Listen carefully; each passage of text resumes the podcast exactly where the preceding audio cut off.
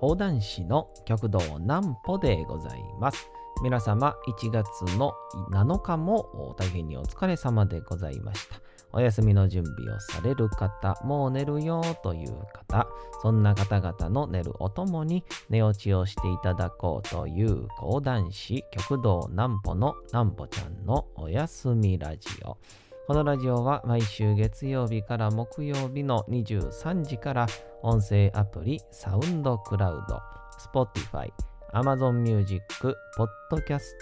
Audible にて配信されております。そして皆様からのお便りもお待ちしております。お便りは極道南歩公式ホームページのおやすみラジオ特設ページから送ることができます。内容は何でも結構です。ねえねえ聞いてよなんぽちゃんから始まる皆様の日々の出来事や思っていることなどを送ってください。えー送ってくださったご希望の方にはなんぽちゃんグッズをプレゼントいたしますので、住所、お名前も合わせてお送りくださいと、えーいうことでございましてね、えー1月の7日もお疲れ様でございまして、松の内が本日で、えーまあ、全国的には終わるということで、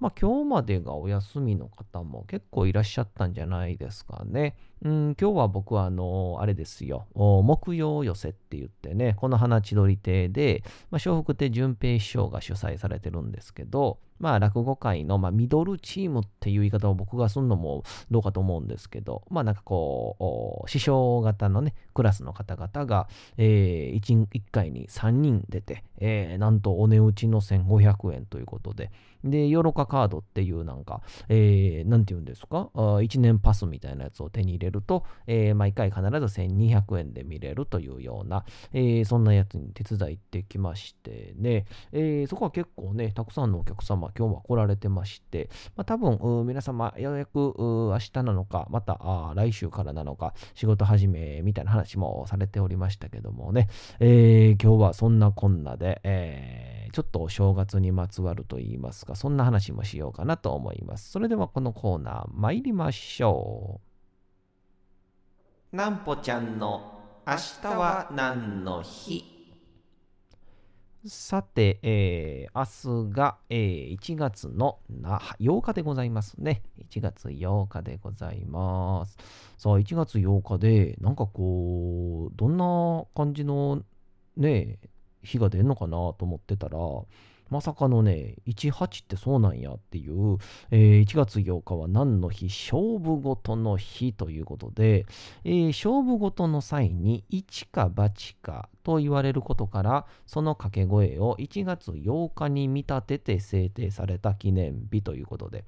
えーこれね、まさかこれがトップに出てくるとは思いませんでしたけど、えー一か八かの言葉は、えー江戸時代の掛け事長半博打の、このね、えー半とないか、長とないか、ちょんとないか、長とないか、盆中あたりっていうね、講談にもよく出てきますけども、えー長と半の各漢字の上部分が1と8に見えると。ことから来ている説が有力となっていると。長ってのはあれですよね。えーなんだ、えー拳銃の一丁の長ですね。うん。えー他の例え思い浮かびませんね。で、半分はあの半分の半ですね。えー長半博打。複数の複数のサイコロを振って出た目の合計が長なら奇数、半なら偶数をどちらかを当てるもの。これが転じていいか悪いかを決める的なものになったとされていますということで、だから今日は勝負事の日なんですよ。うん、だからぜひ皆さんね、えー明日か、明日は勝負事の日なんで、まあちょうど、まあなんて言うんでしょう、今の時代でこんなご時世ですからね、なんか踏み切った誰かと何かイベントをするみたいな、そんなことはうできないんですけど、まあちょっとなんかこうね、えーまあ掛け事といってもボートや競馬っていうのも今から始めるのもまた変な話ですから、まあ、自分なりのなんかね、えーそういう掛け掛け事自分なりの中で、えーやってみてはいかがでしょうかと思います。えー続きまして、ロックの日なんですよね。これ語呂合わせから来てるんかなとた違うんですよ。えーロック界を代表する2人のミュージシャン、エルビス・プレスリーが1935年の1月8日生まれ、デビッド・ボーイが1947年の1月の8日生まれ、えーこの2人の誕生日が、えーどちらも1月8日だったことにちなんで制定された記念日。えーまたこの人は別に、えー6、9、ロックの語呂合わせにちなんで、6月9日もロックの日として記念日に制定されていると。2個ある日あるんですね。なんか今までね、あの、これこっちでもいいやんみたいなやつあったじゃないですか。あれ何やったかな ?12 月20何日とか？いい夫婦の日ちゃうわ。なんか、なんかありましたよね。これこっちでもええやんみたいなやつ。なんかそんなんがあったんでね、えー、でもなんか基本的にはそうじゃないんですよね。どちらもね。えー、そっちの説もあったが、こっちにしたとか。えー、ですけど、えー、これはもう両方ロックの日にしているということで、まあこれ多分別になんか、あ誰かが決めたってわけでもないし、なんかこう、音楽関係してる人とかでね、えー、1月8日やからとか、えー、6月9日やからなんかみたいな、あんま聞いたことないですけどね。えー、まあそう、どうなんでしょう。まあ、そして、えー、一番本日が、これが、まあまあまあまああ、大きいんじゃないでしょうか。正月のこと納め。正月の各種行事や飾りを終える日とされており、例年1月8日をもって正月仕様が終わりを迎えます。が、地域によって日付は割とバラバラだそう。まあ、俺が連日言うている、なんかもう聞いてる人はもうええってって思うでしょうけど、えー、松の内っていう考え方がね、えー、7日、8日、もしくは、えー、関西なら15日みたいな感じで。これな、どっから理由来てるんでしょうね。あんま調べてもわかんないんですよね。なんでしょうね。関西の方がなんかこう、イベントごとは長くしよう。もしくは、寒中見舞いを送るのめんどくさいな、みたいな、そんなところから来てるんですかね。なんか、結構ね、文化の違いで、こう、なんて言うんでしょうか。理由が結構多いのが、あれですよね。市場とか、そういう大阪って商人がすごく多かったので、そういう人たちの利益を増やすためになるべく祭りごとは長くみたいな、そんな理由が結構多いっていうのを聞いたことはあるんですけどね。逆にこう、江戸とかだと、まあ、武士社会、いわゆるまあサラリーマン社会ですから、イベントごとっていうのは長くない方がいいっていう、まあ、緊張感を作るためにっていうので、なんかそんな聞いたことあるんですけど、えー、初薬師っていうことで、えー、毎月8日、は、えー、薬師如来様の縁日とされていり、されており、その年の最初の縁日は初薬師として全国の薬師寺を中心にお祭りなどが開かれております。ということで、さあ、あそんなこんなでね、えー、今日はこんな日でございましたけども、今日はね、まあなんかこう、ラジオのことなんで、でましてや、寝てる直前に聞くことですから、なんか今日の昼間の話をすんのもおかしいんですけど、もうとりあえずね、もう言わんとすまんぐらいに、えー、感じたんで、ちょっと言いますね。めっちゃ寒い。めちゃくちゃ寒い。あのー、なんでしょう。11月な、って全然寒くならなかったじゃないですか。もう僕はもう生粋の寒がりなんで、えー、めちゃくちゃ着込むんですけど、もう本当に冬場でもちょっと汗かきたいぐらいの人間なんで。じゃあかといって夏が好きかって言ったら大嫌いなんですけどね。もう、もう、もう、もうここが庶民やなと思いますね。春と秋が好きっていう一番良くない。えー、カッターシャツ1枚で入れる時がちょうどいいっていう一番面白くない回答、うんえー、まあそんなこんなでで、今日がめちゃくちゃ寒くて、なんかこう、寒波寒波みたいなこと言ってたんですけど、ここ数年あんまそんなこと感じたことなかったんですよね。まあ夏場で忘れてもうてるだけなんかなとも思ったんですけど、今日はね、めちゃくちゃ寒くて、で、これなんでかなってね、僕ね、考えたんですよ。そしたら、もう答えはただ一つで、11月があったかすぎたんですよね。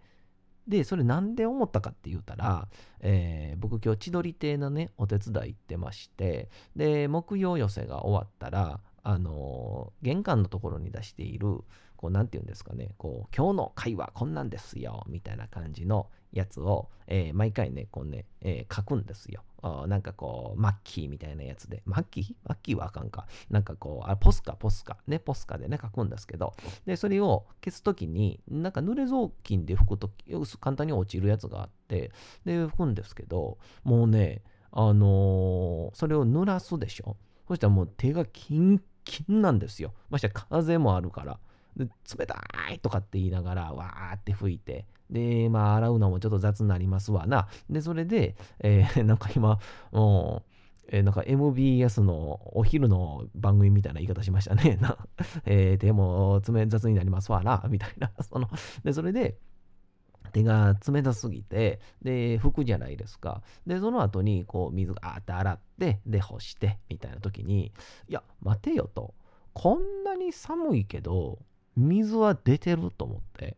うん。いや、あの、体感的にもこんなもん外に折れるかっていう寒さの時って凍るんですよ、水が。あの、きょこと去年なんかそんななかったんですよ。こんなもん水なんか触ってられへんわっていうような冷たさって。だけど、えー、今年ここんなに寒いかと思ったら、凍らないんですよね、水がね。ってことは多分きっとまだ寒くないんだろうなと。で、思ったんですよ。だから、氷点下になってないでしょ？うん。意外と寒い寒い段階大寒波大寒波と言われながらも、まあ、その日本海側とかはね、えー、なってますけど、えー、冬とか雪化粧になってますけど、えー、こっちはなってないなと思ってね。で、それをね、こう、なんでさらにね、考えたかっていうと、あの僕はあの銭湯のね、掃除をね、してた頃があって、でも大体辞めても半年ぐらいになるんですけど、半年ぐらいも経たないんか、まだ3ヶ月ぐらいか、えー、銭湯の掃除をずっとしてて、で、1ヶ月入りたい放題なんですよね。で、入りたい放題で、こう、いつも入りに行くじゃないですか。で、この冬場、とかっていうのってもう体キンキンに冷えてるじゃないですか。で、キンキンな状態で、えー、銭湯の、えー、多分僕の言ってたね、千鳥温泉って言うんですけど、この花区は千鳥橋から歩いてすぐのね、千鳥温泉って言うんですけど、普通の銭湯なんですけど、えー、ここが結構ね、厚めのお湯なんですよ。で、結構厚めのお湯のところに、キンキンに冷えた体で、一応体は洗ったにしろ、ちょっとお湯は浴びてるにしろ、えー、入るとですね、あのー、灼熱の熱湯に入ってるみたいなテンションになるんですよね。うん、もう、うわーみたいな。あのー、なんていうんですか、あのー、大人ならね、熱々って言って出る人。で、慣れてる人は、うーでしょ？で、ちょっとこの強がる人は、うーちょっと熱くはないかって言って出るんですよ。めちゃくちゃ恥ずかしいやつ。うん。で、それで入るんですけど、あのー、なん子供がね、えー、入る、子供素直ですから、で、まして子供ってのは、えー、大人よりもこう太陽の調節がね、難しいですから、大人よりも、なんていうんですか、肉の量も少ないし、もともとの体がちっちゃいから、大きいハンバーグと小さいハンバーグ冷ますんなら小さいハンバーグの方が先冷めるじゃないですか。温めるのも逆で。ってことは、えー、体がちっちゃい方が温まりも安いし、えー、冷たくなもうなりやすいと。で、そういうので、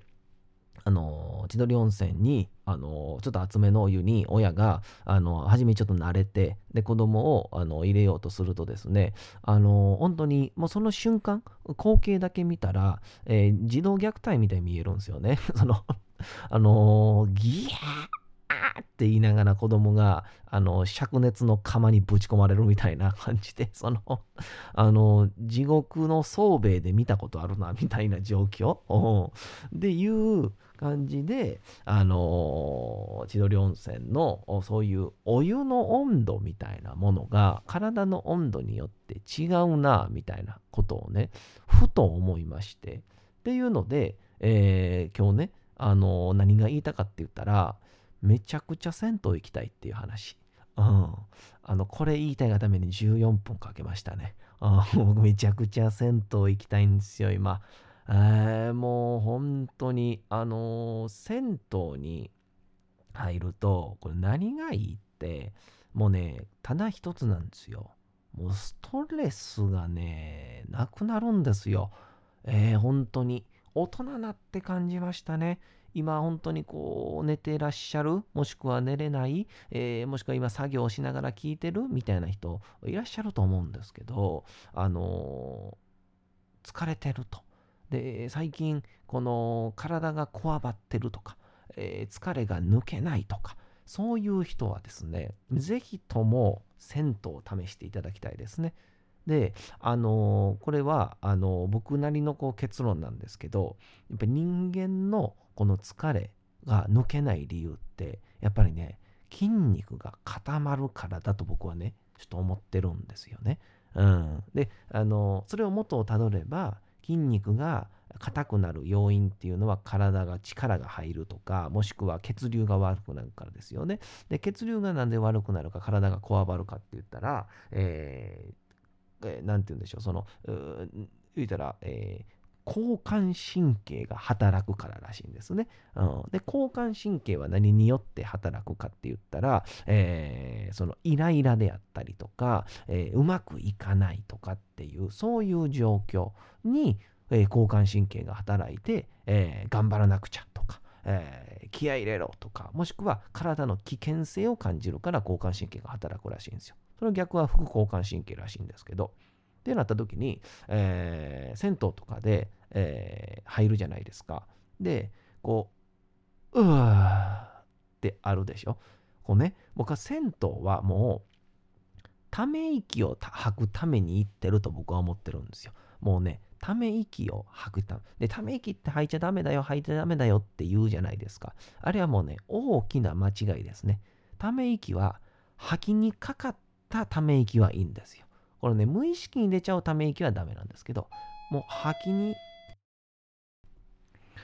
えー、まさかの収録中に、えー、ピンポンが鳴りましたね。あのー、いつもならね、え、例えば、え、収録中に、え、何かアクシデントが起こるとですね、基本的には止めて、そこをカットして、えー、そのままあ流すことは絶対しないんですけどね、えー、カットしてもう一回撮り直すっていう手法を取るんですけどね。なんかあの今日はねとんでもないレベルにのらりくらり喋ってるんで、うん、今日はもうこのピンポンを中心にしたいと思いますね。えー、今おそらくタイトルを見た方タイトルを見て、この現状を聞いてる方はですね、えー、おそらくこの時間ぐらいまで一生懸命どこでピンポンなるか、えー、考えてくれてると思ってたんですけどね、えー、先ほどピンポンが鳴りました。はあ、ため息がきましたね。その、吐きに行くため息はいいんですよね。無意識に出ちゃダメなんですけど、で、これだってあれでしょ？あの、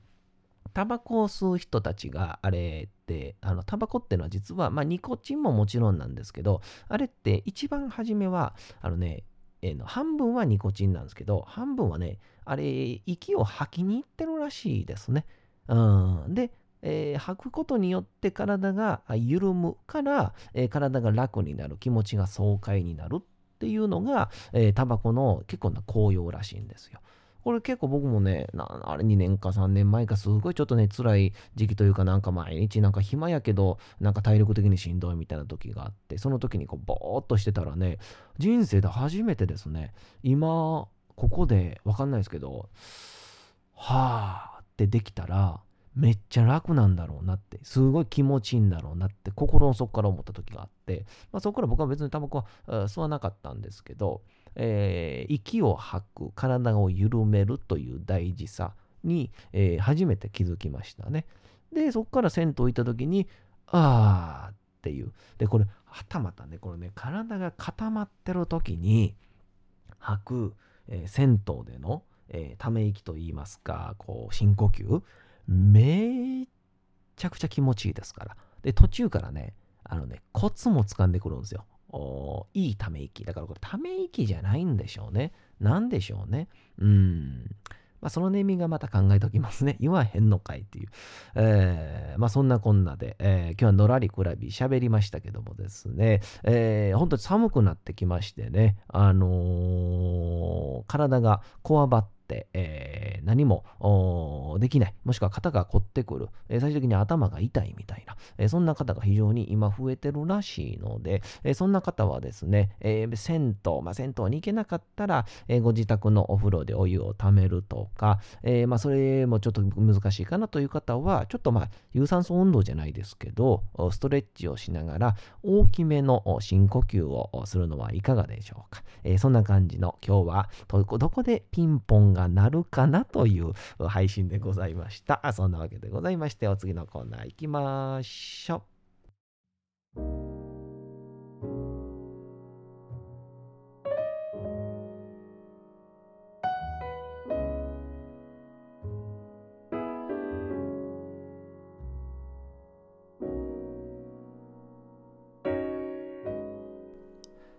さて時刻はうとうと朗読会の時間となりました。皆様小さい頃眠れなかった時にお父さんお母さんおじいちゃんおばあちゃんお世話になっている方に本を読んでもらった思いではないでしょうか。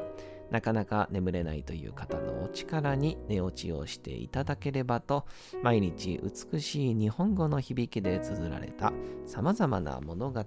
小説をお届けしております。えさて本日もお読みいたしますのは、江戸川乱歩の D 坂の殺人事件でございます。えー、名もなき主人公が明智小五郎を疑いますが、それに対して明智小五郎が見事なまでに、えー、その内容を逆転させていきます。えー、その後いろいろ解決をするんでしょうが果たしてこの本屋で、えー、亡くなった女性を殺した真犯人は誰なんでしょうか。もう間もなくクライマックスでございます。それではお楽しみください。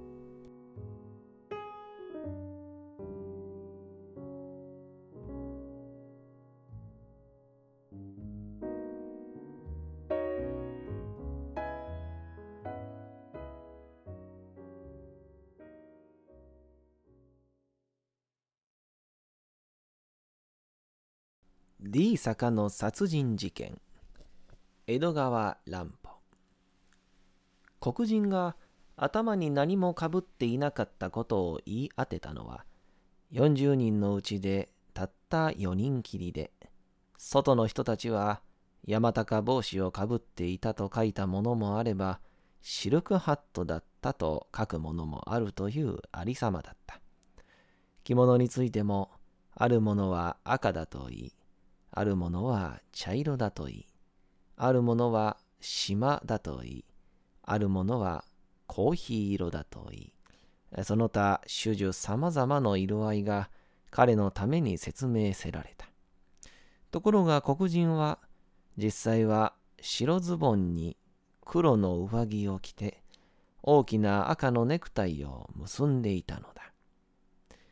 ミュンスターベルヒが賢くも切羽した通り、と明智は始めた。人間の観察や人間の記憶なんて、実に頼りのないものですよ。この例にあるような学者たちでさえ、服の色の見分けがつかなかったのです。私があの晩の学生たちは着物の色を見違えたと考えるのが無理でしょうか。彼らは何者かを見たかもしれません。しかし、その者は帽子の着物なんか着ていなかったはずです。無論、僕ではなかったのです。格子の隙間から帽子間の浴衣を思いついた君の着眼はいろいろ面白いには面白いですが、あまりおあつらえ向きすぎるじゃありませんか。少なくとも、そんな偶然の符号を信ずるよりは、君は僕の潔白を信じてくれるわけにはいかぬでしょうか。さて最後に、蕎麦屋の便所を借りた男のことですがね。この点は僕も君と同じ考えだったのです。どうも、あの朝日屋の外に犯人の通路はないと思ったのですよ。で、僕もあそこへ行って調べてみましたが、その結果は残念ながら君と正反対の結論に達したのです。実際は便所を借りた男なんてなかったのですよ。読者もすでに気づかれたであろうが、明智はこうして証人の申し立てを否定し、犯人の指紋を否定し、犯人の通路をさえ否定して自分の無罪を証拠立てとしようとしているが、しかしそれは同時に犯罪そのものを否定することになりはしないか。私は彼が何を考えているのか少しもわからなかった。さて本日もお送りしてきましたなんぽちゃんのおやすみラジオ。改めてにはなりますが、このラジオは毎週月曜日から木曜日の23時から音声アプリサウンドクラウド、Spotify、Amazon Music、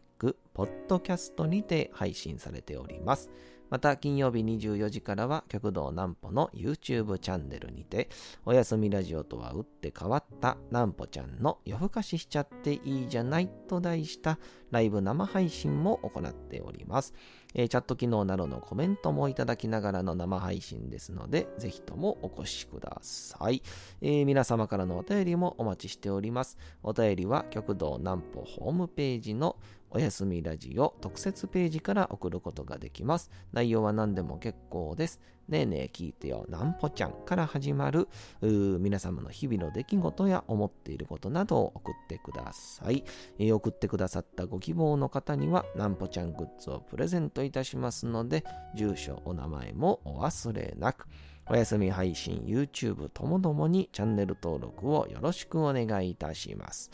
というわけでございまして皆様1月の7日も大変にお疲れ様でございました。明日も皆さん街のどこかでともどもに頑張って夜にまたお会いをいたしましょう。なんぽちゃんのおやすみラジオでございました。それでは皆さんおやすみなさい。すやすやすやーん。